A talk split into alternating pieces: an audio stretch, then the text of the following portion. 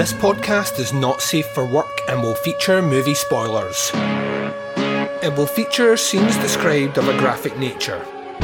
It will contain language which most listeners may find offensive.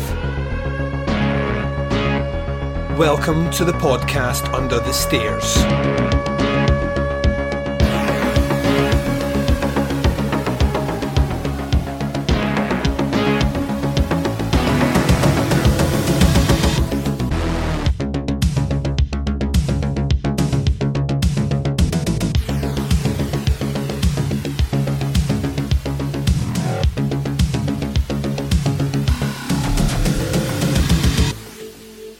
Hi everyone and welcome to the podcast Under the Stairs. This is episode four hundred thirty-one. I'm your host Duncan McLeish. Welcome to the show. Up on this episode we are turning our attention to a little February twenty twenty-three roundup. This roundup will be looking at movies that made their way to streaming services, cinemas and got physical releases in some cases for the month of February in twenty twenty-three in the U K, ladies and gents. So if there's some titles here that you're like, wait one second, Duncan, that totally came out where I was, chances are it didn't come out here. Or if it has, it didn't quite make the deadline for this recording. So, with all that in mind, um, you have the following to look forward to in this episode as we cover mini reviews of Missing, Knock at the Cabin, Infinity Pool, Blood, We Have a Ghost, and The Out Waters. Now, Cocaine Bear has been released, it's just not been released where I can check it out yet. Um, I think it got released on Friday. We are going to go and see it Wednesday, but not enough time to do this episode. You see what I'm saying? It missed the cut-off point. Good news, point of fact actually, is that the sequel, or prequel actually, to X, the movie by Ty West that came out last year, Peril, is finally, finally, fucking finally getting a U K release. It is in fact coming out in a few weeks time in the U K and I'm very much looking forward to checking it out, so that'll be part of my March coverage. Also worth saying, March, right at the start, we'll be doing a little bit of Fright Fest, which means a ton of titles, but the Fright Fest movies will be covered in a separate Fright Fest episode, so will not be on the March roundup episode either. So with all that out the way, what is left this week for you guys out there? Well, there is one more episode planned. It is an Arrow video assortment and I'll be dropping into your feeds on Sunday. On the Tea Putts Collective, dropping tomorrow is our Where to Begin With episode. That'll be the first full review of our brand new series. I'm very much looking forward to that and then getting you guys involved with the action. In short order to that episode coming out, so probably the middle of the week after, you'll be getting your first Doing the Nasty of uh, two that you'll be getting in the month of March. Okay, shall we do this, ladies and gents? Yes, please, Duncan. Okay, strange listener. Um, you're going to hear clips for these movies where I can get them. If I have to play the trailer, then I will play a trailer. I'd rather not. I'd rather play the clips. And then we'll come back and do a non-spoiler mini review on these movies. The first one is Missing. This is the sequel to Searching, and you'll find out what I made of that movie right after this.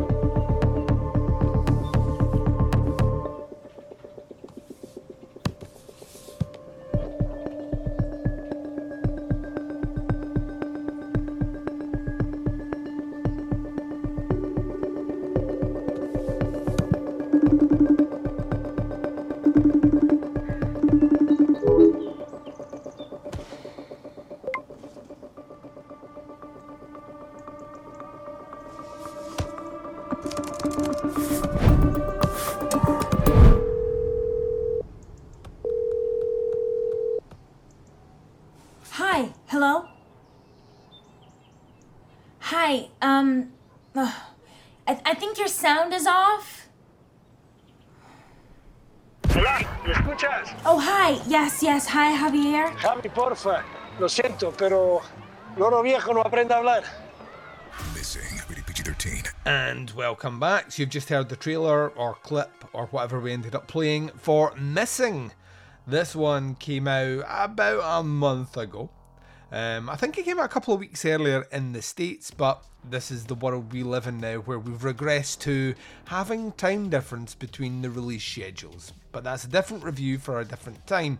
Uh, this one, directed by Nicholas D. Johnson and Will Merrick, is based on their screenplay and the Sev Onanen story as well. I think that's how you pronounce that. It might be Ohanen. Ohanen. Um, I have no idea. That's, let's just put it this way, I have no idea what's going on. Um, now, this guy here, this uh, Nicholas D. Johnson, he was the editor on Searching, which was the first movie in this unlikely franchise, and he's joined by Will Merrick, who was also the editor on Searching. So they've been upgraded, which I like. I kind of like that. I'm kind of old school that way. I kind of like the the franchise thing. You used to do it on Friday the thirteenth. About that. What did you do? You held the boom mic in the previous movie. You're now the director. Um, the movie itself stars Tim Griffin. It stars Ava Zari Lee, Nia Long, Kimberly Chen, Storm Reid, Ken Lung, Amy Landecker, Megan Suri, Lisa Yamada, Shari Ali, Shari Ali Specs. Um, we also have uh, Hakim de Almeida. I'm sure that's not how you pronounce his name. Rick Chambers and some other folks are in here as well. Synopsis for Missing is: after her mother goes missing, a young woman tries to find her from home using tools available to her online. So this is the sequel to Searching, which came out... I'm trying to remember when Searching came out now. Uh, it didn't feel like it was that long. twenty eighteen? twenty eighteen? twenty nineteen? twenty eighteen? Um, and it pretty much follows a similar setup here. We start with, you know, a, a parent and child. Uh, they seem to be getting on okay relatively, but there's maybe something in the past which has kind of fractured their relationship. And then the in the case of this one, we invert it. So in the original Searching, the parent has to find the child. In this one, in the case of Missing, it's the child trying to find the parent. Um, there's a lot of misdirection, a lot of a lot of misdirection, a lot of interesting ways to use uh, cameras which aren't just mobile phones. And um, this is alright. I'll, I'll be honest with you, I went to the cinema with the Baz. The Baz enjoyed this one. I thought it was okay. My biggest issue with Missing is that about twenty-five minutes into it, I noticed that a character had said a particular thing, which was then repeated about forty minutes into it, something very similar. So I had a firm theory of, wait one second, is, does this mean this? And then it turned out to be that. So essentially the movie was playing the long game to get to something I already knew was coming. And as a result of that, eh, it kind of lost me a little bit. The acting for the most part is good. The setup is a little bit unbelievable, but once again, you're suspending your disbelief. It's, you know, it's kind of pitching itself as a kind of Hitchcockian style thriller. Um, and, I mean, it lays itself out okay. Some characters behave in ways that don't make sense. Um, there's so many twists and turns that it eventually gets to the point where you're like, I, I mean, it seems a bit, even, even for a movie, this seems a bit far-fetched. But ultimately, it resolves itself in its one hour and fifty minute runtime, which is also a tad long, in a, a relatively nice place. Um, like I say, performances were good. Pacing of the movie wasn't bad, even though it did start to lose me a little bit in the middle, and ultimately I, may be more attuned to most people, picked up on something during the movie's script, and as a result of that, it kind of made me... Um, aware, hyper aware, shall we say, of where the movie was maybe pitching itself, and as a result of that, it wasn't really remarkable enough. Baz never got that, though. Um, Baz, when he was watching it, the ending felt kind of fresh and surprising to him, so as a result, he enjoyed it more than I did. So the caveat to my review would be, if you didn't pick up on that, and if you haven't seen the trailer, please avoid the trailer. Trailer gives away far too much. Um, if you hadn't seen that, hadn't done that, then there's a very good chance this movie will work better for you. However, if you're a bit long in the tooth, you've watched tons of thrillers and horrors and suspense before, chances are this kind of feels like a, a lot of fancy window dressing for what is a relatively pedestrian story. So there we go. Um, missing, I gave a three out of five. The next movie is big hitter M. Night Shyamalan returning with his adaptation of Knock at the Cabin. Here's a clip. You have to understand that we cannot and will not choose who is to be sacrificed for you. And just as importantly, we cannot act for you. You cannot kill yourselves. We're not choosing anyone. We're not sacrificing anyone. Not now, not ever. Even if it means the death of everyone else in the world. Yes. Even if I believe the world was at stake, which I don't, that's what it means. I would watch the world die a hundred times over before having... Christ. Waste of time. They're never going to choose to do this. And I don't blame them. Okie dokie. M. Night Shyamalan returning with another thriller horror mystery. Um, Knock at the Cabin. It's based on a novel, which I've not read. And as a result of that, I feel that some people out there are like, well, it's just like the novel, or it's not like the novel. I'm not that guy. Um, this is based on the Paul Tremblay book, The Cabin at the End of the World. Um, the adaptation for the screenplay was done by Steve Desmond and M. Night Shyamalan himself. The movie stars Dave Bautista, Jonathan Groff, Ben Aldridge, Nikki Amuka-Bird, Rupert Grint, Abby Quinn, Kirsten Q, McKenna Kerrigan, uh, Ian Merrill Peaks, and some other folks. But by this point, we're starting to sway off uh, just a little bit. Um, the synopsis for this one is listed on IMDb as, while vacationing, a girl and her parents are taken hostage by armed strangers who demand that the family make a choice to avert the apocalypse. So, Um, I knew nothing about this movie, out with the fact that it was an M. Night Shyamalan movie, so I was expecting a twisty, twisty ending. And I obviously knew that Big Dave Bautista was cast in this one. He was immensely proud of what he'd done, and it was being heralded as one of the better wrestling performances of a wrestler turned actor. Now, I'm just going to be honest here, that doesn't say a lot, and that never fills me with huge degrees of confidence, because although wrestlers are, for the most part, actors telling a story in the squared circle, when it comes to performances transcending over, I think The Rock is about as one note as it gets. Uh, not a huge fan of the John Cena, although um, I've started watching that Peacemaker, so that might, that might swing me round. Um, Stone Cold Steve Austin, when he did movies, was just Stone Cold Steve Austin, and so I'm I'm fully aware that there, you know, that's a limit to what can be given. I will say Dave Bautista is fine in this. He's not um, exceptional. He plays a very stoic, kind of muscle-bound, thoughtful person, which I believe in real life he probably is, from what I've heard. So I don't think he's reaching much for this performance. Um, for the most part, I thought this was really good. Um, I felt, unlike some M. Night Shyamalan movies, this was a tad predictable, in that as soon as the four strangers arrived wearing their coloured outfits that they wear, I knew who they were. Once again, I'm maybe not the, I was going to say target audience, maybe a bit more well-read. Um, so as a result, I kind of I kind of saw that bit. However, the movie does a surprising job of, unlike the previous movie, Missing, keeping you guessing for the most part. It, it does sway back and forward to uh, is this real or is this fantasy? Um, and sp- specifically to do with motivations. And as a result of that, that kind of keeps its interest going.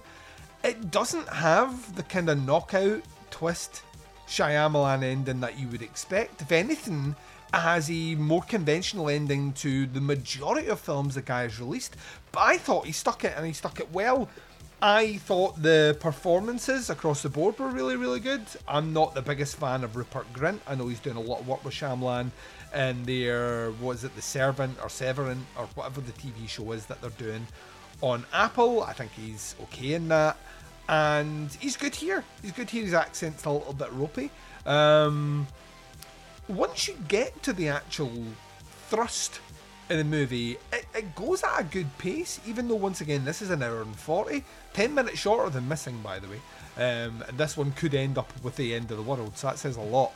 Um, I felt like the pacing was pretty much on point, surprisingly not graphic either. Um, it is a fifteen in the U K, but they do tilt the camera away quite a few times to where there should be bloodshed, and other movies would, you know, maybe more pan the camera towards. I actually appreciated the fact that the movie isn't about that, so didn't utilise that as a kind of cheap tool. Uh, trust me, the next movie we're about to discuss, uh, you know, more than makes up for it. Um, so yeah, I was, I was kind of, for the most part, I think this works. I think it's got good performances, good storytelling. Um, it, you know, s- subverts your expectation for the Shyamalan twist, um, and for a good, I would say, third, just over a third of the movie, it had me guessing, and then it fit into a pattern where I kind of expected what I got, but not in a way where I was like, I called it, um, like I did with the previous movie. So I thought that was done well. It's beautifully shot. I mean, really, really, really, really well shot. Um, I will be honest, as a, a person from Scotland, I hated the Scottish nurse that's on telly. You always get a wee bit cringy when you hear an exaggerated version of a Scottish accent in any movie. Um, and that's all I will say about that.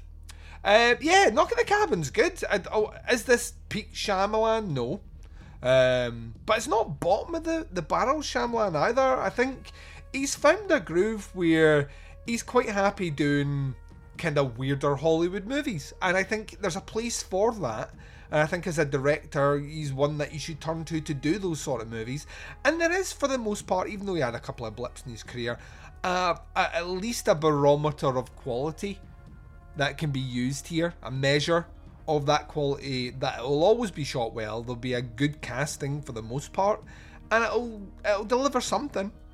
Um, and this one certainly did. So Knock at the Cabin got a three and a half out of five from me. Let's move on to the next movie. This is the brand new Brandon Cronenberg movie. If you're in the States, you can buy this movie, or you can watch it on streaming services. I chose to buy it, uh, do a little bit of an import. This is Infinity Pool, his follow-up to Possessor. We'll be chatting about it right after this.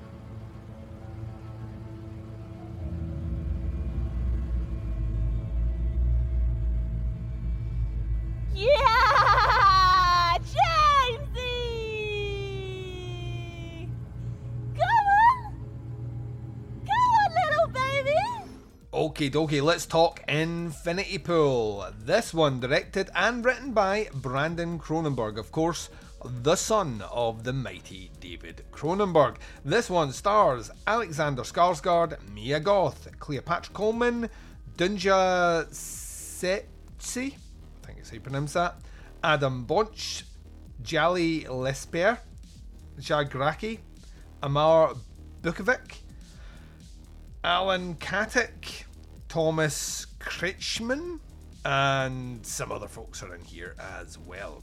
Synopsis for Infinity Pool is James and Em Foster are enjoying an all-exclusive beach vacation in the fictional island of Latoka when the when a fatal accident exposes the resort's perverse subculture of hedonistic tourism, reckless violence, and surreal horrors. So, um, Infinity Pool, still to get a formal release in the U K. Why? I don't know. I, like, what would, I, honestly, we could gripe about this a lot, but we're not gonna. Um, I was very much looking forward to this. For the most part, it's because Brandon Cronenberg is on fucking fire right now. Possessor is an incredible science fiction horror movie, and when I heard the premise of Infinity Pool, I was in. And then you give me the cast, you give me the double bill of Alexander Skarsgård and Mia Goth, and I am sporting a chubby. Um, I was very much looking forward to seeing where this would go, and after seeing the trailer, I kind of thought I knew where it was going, but this one, once again, please with your expectations. Uh, the trailer doesn't do this movie justice at all, but then again, in hindsight, I was trying to think how you even begin to market a movie like this, and it proved more difficult than I thought. Um, Brandon Cronenberg's a really interesting director.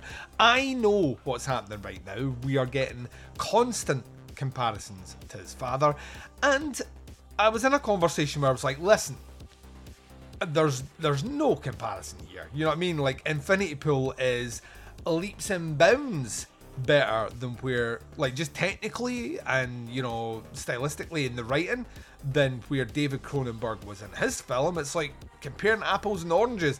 And then I was reminded that technically, if we're going genre and we're removing his race car movie, um, uh, David Cronenberg's third movie was The Brood. So I will shut the fuck up with that comparison.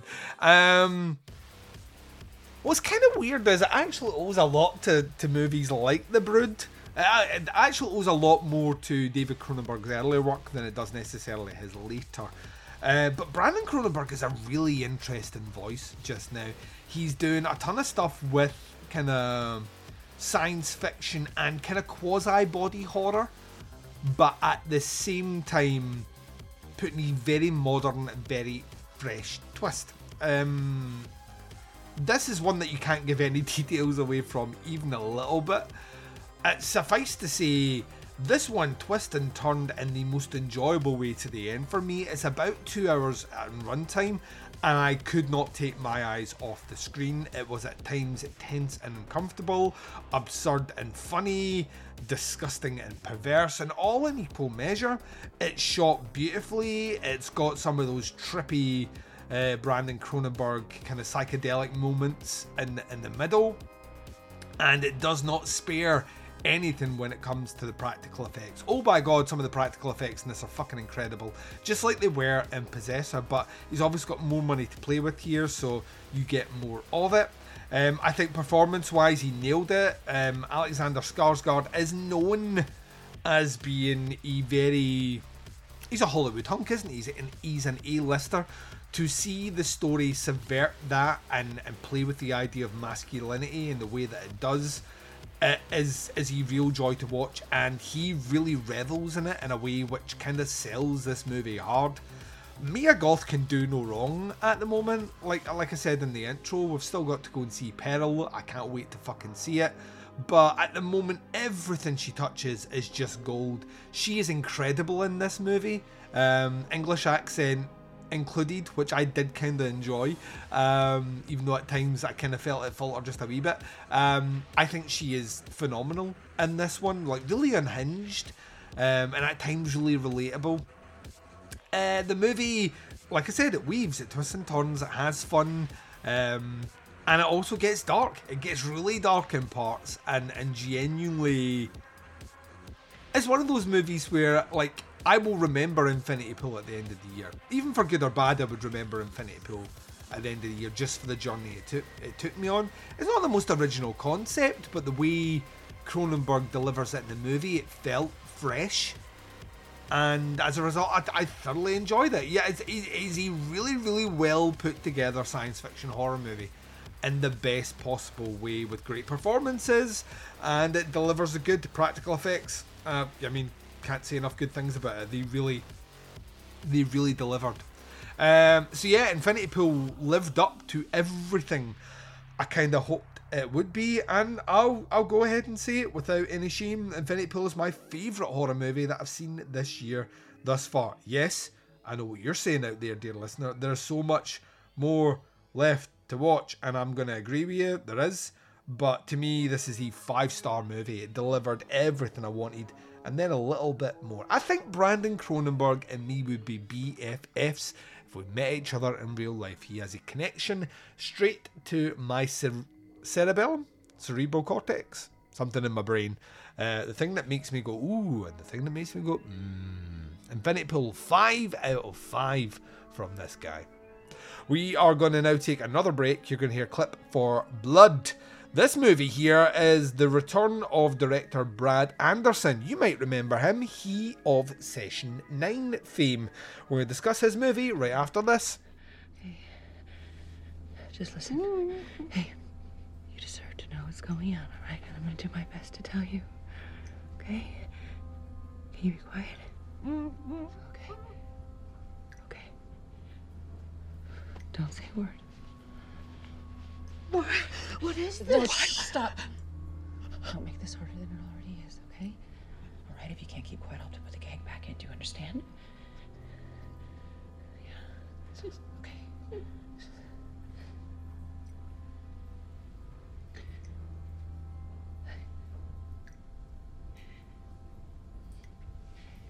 My son is... He's very sick. And I don't know what's wrong with him.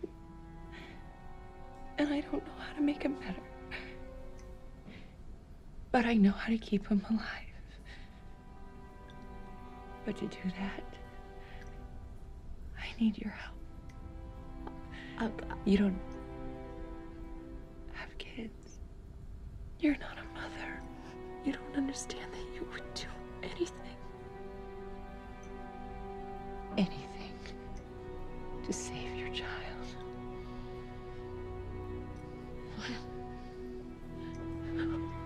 No. Thank you. And welcome back. So, Blood. This is directed by Brad Anderson, based on the screenplay by Will Honley. This one stars Michelle Monaghan, Skeet Ulrich, Finley Woltak-Hissell, June B. Wild, Skylar Morgan-Jones, Danica Frederick, Jennifer Rose Garcia, Sarah Constable, Annalie Ames, and Candace Smith. The synopsis for this one is listed on IMDb. Jess, a separated mother and nurse, moves with her daughter and young son Owen back into her old farmhouse. Shortly after settling in, Owen is bitten by the dog, resulting in a mysterious infection from the bite. Um... I like Brad Anderson, right? Let me let me just put that out. Let me put out the positives at the start here. I like Brad Anderson as a director. I think he he's interesting. He's like really, really, really interesting. I think it's very easy to purely, purely focus on the work that he did um, on Session nine, which I still attest to this day is an incredible horror movie. It's a horror movie that Uh, premises itself around, you know, being shot primarily in the daylight, which shouldn't work, but totally works. He's had a fairly inconsistent career since then. He's done some stuff that I think is phenomenal. I, I genuinely love The Machinist with Christian Bale. I think it's twisty, kind of really uncomfortable. I enjoyed what he did on Masters of Horror. Um, but he's done a ton of T V stuff. He's worked like almost predominantly on a shitload of T V. And, you know, he's, he's carving out a career for himself. He's done a few movies. None of them have really ever really linked back to me in any way where I felt like, yeah, this is what we're getting. He did that movie Fractured a few years ago, which I thought was okay. And then he did that, uh, he worked on um, Peacemaker, the aforementioned Peacemaker that we, we spoke about earlier on, and Devil in Ohio, which is still a T V show that I have to watch. But this is him returning with Blood. And the best compliment I can give him for Blood is the movie is shot well. Unfortunately, that's kind of where the story falls over. Um, there's a there's a there's a germ of an idea in here which I think is really cool, and it's mostly about how sacrificing something of yourself for your child, which will leave you for no for lack of a better word, drained. Um, when you yourself are a former addict, where the symptoms of that is being, you know, giving off the perception of being tired and drained. There's an interesting idea in there, but it's surrounded by a tale which feels very old at this point. I can't give away anything here, but it falls into the trappings of a kind of horror trope that seems to have picked up a ton of ground in like the last decade, where we're getting a lot of these movies. Um, and I'm not talking about movies that involve characters drinking blood, rather the, I might as well just say the term, the idea of a changeling. Um, I've kind of seen enough of these now, and this movie doesn't really do much above the ask of that. It almost kind of feels like it's a, a kind of backdrop to a family drama, of which the family drama is one of the least interesting things here. The idea of um, recovering addiction is really interesting. Covered really well in that A twenty-four movie, The Monster, and I kind of feel like at its best it could hope to be a fraction of that. And Michelle Monaghan is okay in this. She's much better in other stuff. It, it does kind of feel like she's trying to find an identity in the role, but it kind of falls apart a little bit. Skeet Ulrich is... I don't, I don't even know if he's actually doing anything other than the default Skeet Ulrich performance. But the kid here, uh, Finley Woltak-Hissell, is great. So he really revels in this kind of monstrous performance and, and delivers... in a really interesting way. I, I, I enjoyed his performance here. The movie is sadly a bit too long. This is an hour and fifty minutes, and a huge section of this is the family drama. There is a great performance he, here by June B. Wilde, who's been in a few things recently. Um, I enjoyed. Um, and her setup is kind of tragic, but I feel that whole section runs on far too long itself. Um...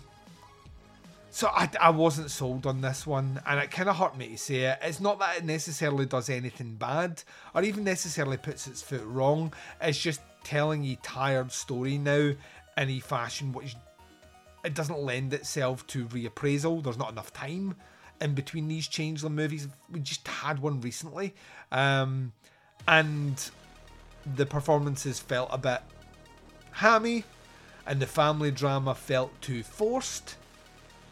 And there, like I say, there's an idea about addiction and recovery and how that would play upon someone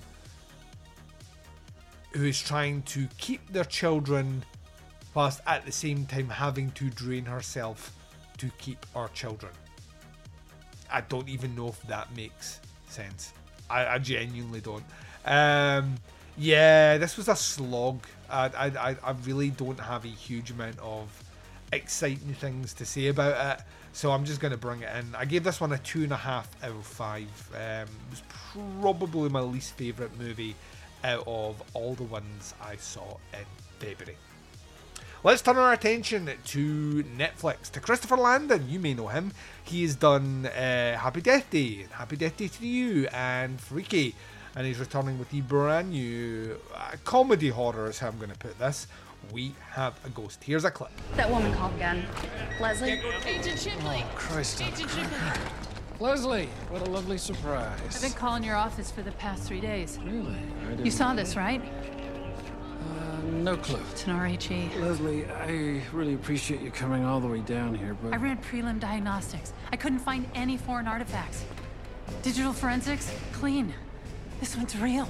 We need to reopen Wizard Clip. That program was mothballed twenty years ago, and for a good reason. This is our chance to prove once and for all that spectral phenomena, it's not some fantasy. Let's go.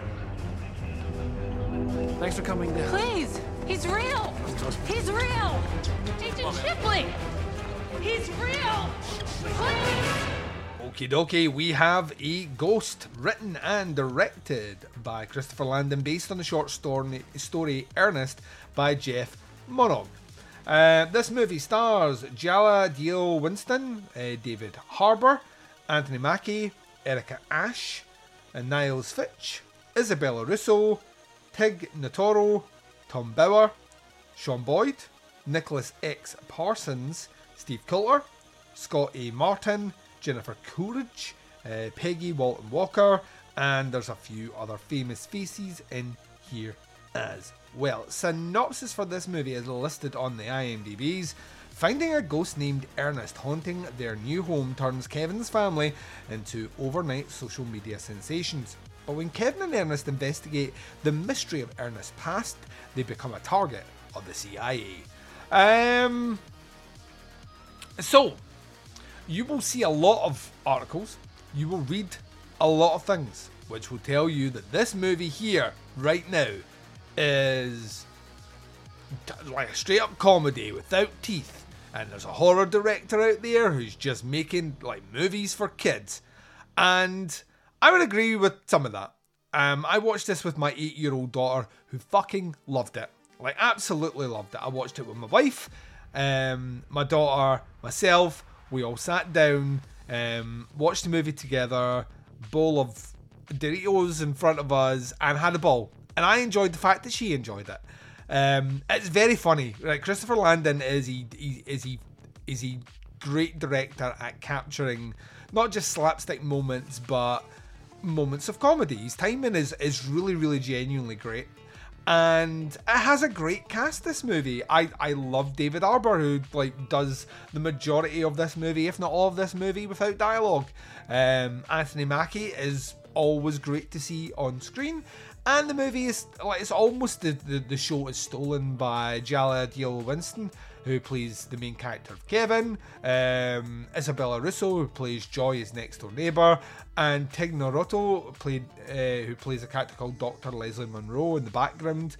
Um, I think they those characters are really really really fun and interesting. The portrayal of the C I A, which is like some sort of really goofy X-Files, is kind of fun as well. They kind of touched on that in Happy Death Day to You at the end, this kind of idea of what the C I A would be involved with with the paranormal, which one day we might get that third installment. But ultimately it's not a horror movie. There's a scene which is reminiscent of Indiana Jones and the, what would be uh, what was the first one um, not Temple, Raiders of the Lost Ark, and there's a scene that's kind of reminiscent of that. But it's mostly a kind of family, it's a family movie, it's a family comedy with kind of like a horror element and the supernatural in the background. And it works, it really, really works. This movie is about two hours long, pacing was never an issue for me, performances were good, effects were great. Uh, Chris Landon, like I've said before, is a great director. You might not like his particular brand of movies, but you can't take away from them that guy can direct. And it's great to see him with a bit of Netflix money behind him as well. I know he's the producer on the upcoming remake of Arachnophobia, and I'll check that one out. I loved Arachnophobia, but I'm not precious about it. They can never make it. It's not like Jaws. Uh, they remake it all they want. Um, and it's kind of cool seeing David Harbour play something that isn't Stranger Things or Hellboy. Um, he's really, really good in this. He's really, really good in this. Um, some of the effects and even the way it kind of resolves itself, uh, you've seen stuff like this before, specifically the way it resolves itself. Once again, this has a plot device twist in it, which if you were paying attention, you pretty much saw coming. Uh, but I delivered it in a, in a really fun way. Plenty of laugh out loud moments. The kid loved it. I was smiling all the way through it. Is it, you know, end of year list making? No. Is it one of the best, you know, comedy horror movies, horror comedies of the year? No. Did I have a ball watching it? Yes. There's no way that I could argue against that.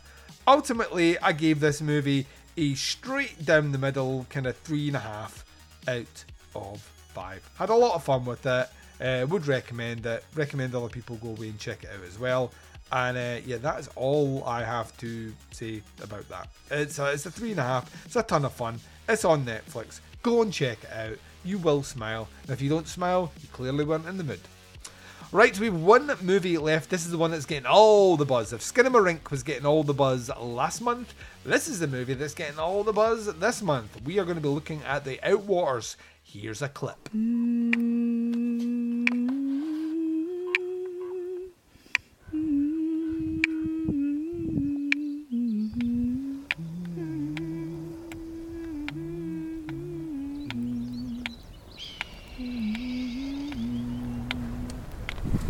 had a dream about my mom last night.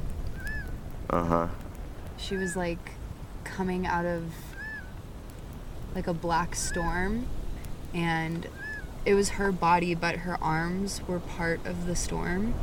I had weird dreams, too. Can I hug you for a second? Yeah. Oh, God. There's a lot of bees. Yeah, we need to, like, leave. Oh, my God.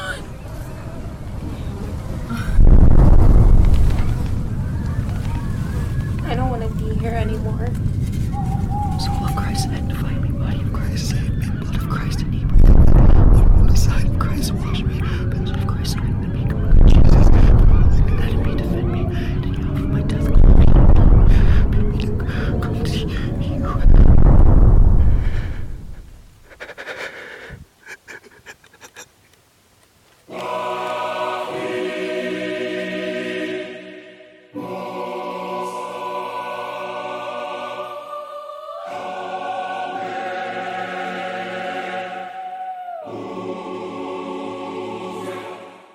Welcome back. So you've just heard a clip for The Outwaters. This is written and directed by Robbie Bantfitch, who is also in the movie in the cast, along with Angela Basilis, Scott Schimmel, Michelle May, Leslie Ann Bantfitch, and yeah, some other folks in here as well. Synopsis for this one is listed on the I M D B's is four travellers encounter menacing phenomena while camping in a remote stretch of the Mojave Desert.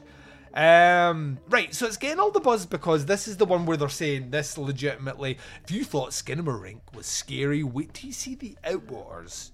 Uh, you will not believe your eyes. One of the most traumatizing found footage movies of the year. And it's available on Screambox in the States. So unless you got a V P N and a good friend that will allow you to use their Screambox V P N, uh, you ain't going to see this one for a while. I don't know when the U K are releasing it. I can't imagine it's going to be hella long. Um, but I don't know what platform it would arrive on. I imagine, if anything, it's likely just to appear on like a D V D somewhere down the road. Um, this is a frustrating movie for me. I think, once again, there are some elements in this movie that are done really, really well and are really interesting conceptually. And then I think there are other elements in this movie that are kind of baseline dumb. Like, it falls into a trap. A trap that a lot of found footage movies fall into that I kind of feel in twenty twenty-three we need to put into bed. And the big one is, what the fuck is going on with the camera? Why is it still recording? Um... So, yeah, so we have four four people um, who travel to uh, the Mojave Desert on uh, a bit of a jolly. They're away, you know, being all creative, et cetera. And while they're there, strange noises and earthquakes appear to be happening. It's worth saying that the earth- earthquakes that are happening and the thunderstorms that are happening are happening before they go to the desert, but it appears they've taken them with them and something bigger is at play here. Now, if I was being honest, which I am, um, I will tell you right now, I have an idea of what is going on in this movie, but it's a theory, and the movie doesn't lend itself to anything other than your interpretation and theories. Um, as a found footage goes, it really makes you have to suspend your disbelief as to how the camera is still running, um, and also why it's still there. I couldn't quite resign myself to that. At times it just felt kind of frustrating, and I know someone out there is going to be like, well, you just have to get over that, Duncan. That's the that's the conceit of the found footage genre. And I would say shut the fuck up. The, the, like the, the conceit of the found footage genre is that you are finding footage that has been shot by someone who has recorded it for purpose. Now, if that purpose is to make a documentary or to capture this footage so everyone can see for prosperity what happens, right, I'll let you off with that. That is not the case with this movie. Uh, I'm assuming the insinuation is this is a GoPro that's left on, which, okay, but our character gets naked at some point, takes everything off, but then leaves the camera on, or keeps picking up the camera. It doesn't really make any sense. Um, I kind of saw the twist coming in the middle, which is a theme for this one. I think I just need to stop watching movies. I predict things a bit too much. To me, it felt kind of obvious where there was, this was going by the midway point. Um, and then it gives you a lot of twists and turns, and yet it surely does get very weird. Uh, it tries to out-weird a movie like The Borderlands, for example, or Final Prayer, I think is what it was called in the States. Doesn't quite get to that. Plays with a lots of different ideas about timelines, dimensions, um, even at, like a, on some level a bit of a paradox. Um, and really revels in its practical effects, which I know some people were really digging. To me, they just felt cheap. Uh... Um, and then by the end, it ends in a in a way where I kind of felt like it was going deliberately for a shock factor, which it just wasn't going to get from me. And it's long. That's an hour and fifty minutes. It's an hour and fifty minutes of screams, loud noises, and lights being out. And I'm I'm maybe just not the audience for this. Or maybe I'm just getting too old. There could be a bit of that as well. Um... Some of it was really interesting. The actual ideas that it flirts with without confirming themselves are quite interesting.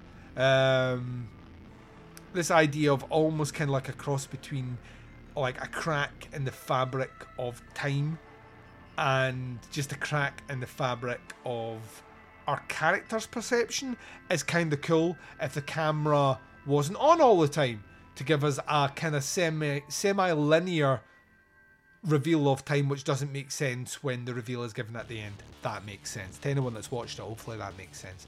So ultimately, this was frustrating. I kind of thought there was a lot that it did, specifically with the, the initial first half of the movie, that was really, really, really cool. The last half of the movie, which I know is the bit that's getting all the press at the moment, is just lazy to me. It's just really lazy writing. Um... okay practical effects and an ending which just ultimately felt dumb. Um, so yeah, a frustrating watch for me. It has its moments, and I, d- I did like the first half of the setup. It kind of feels like a V H S short which has just been extended out for two hours. Um, and that's frustrating to me. Ultimately, The Outwaters got a three out of five for me. Kind of disappointed by it, if I'm telling the truth. So there you go. That's our final movie review. I'm going to take my final break of this episode. When I come back, I'm closing the show and I'm doing it right after this.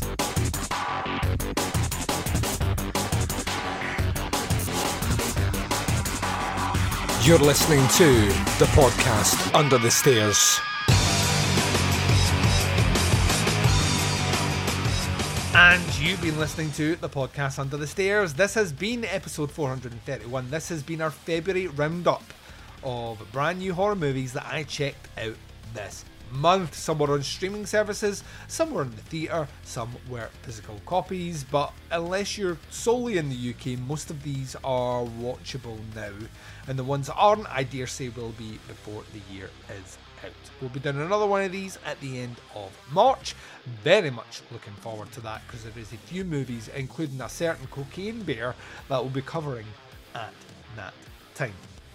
There's a multitude of ways to check out Podcasts Under the Stairs. Wherever you're listening right now, hit subscribe. That way you get the shows as and when they drop. Subscribe to our sister feed, the Teapots Collective, to get all those shows as well. And then you're covered with everything that I release from Under the Stairs. Alternatively, you can jump across and visit the website, teapotscast dot com. Links to all our shows are there, as well as a link to Jaws is Shite and Other Regrettable Outbursts, a booze-based banter and entertainment podcast, which is bringing one back real fucking soon, and wait for it. The next episode will be in video format. That's right, the unthinkable has happened. We're all levelling up for our first ever video podcast on Jaws is Shite. Super excited, to say the least, and that'll be dropping hopefully within the next month. Jaws is Shite and Other Regrettable Outbursts is found on teapotscast dot com. If you want to interact with me on Facebook, facebook.com forward slash groups forward slash teapotscast gets you the podcast Under the Stairs. Teapots Collective is just simply facebook.com forward slash teapotscast. And lastly, Jaws is Shite can be found at facebook.com forward slash groups forward slash regrettable pod. If you're on the Instas and the Twitters, the twin prongs of social media sexiness, you can reach out and interact with myself and the Baz at teapotscast for both. The podcast Under the Stairs returns on Sunday with an Arrow video assortment for your listening pleasure. So until then, wherever you are, whatever the time zone is, and whatever you're up to in this big bad world of ours, please take care of yourselves out there. This is Duncan McLeish broadcasting live from Under the Stairs, and I am signing off.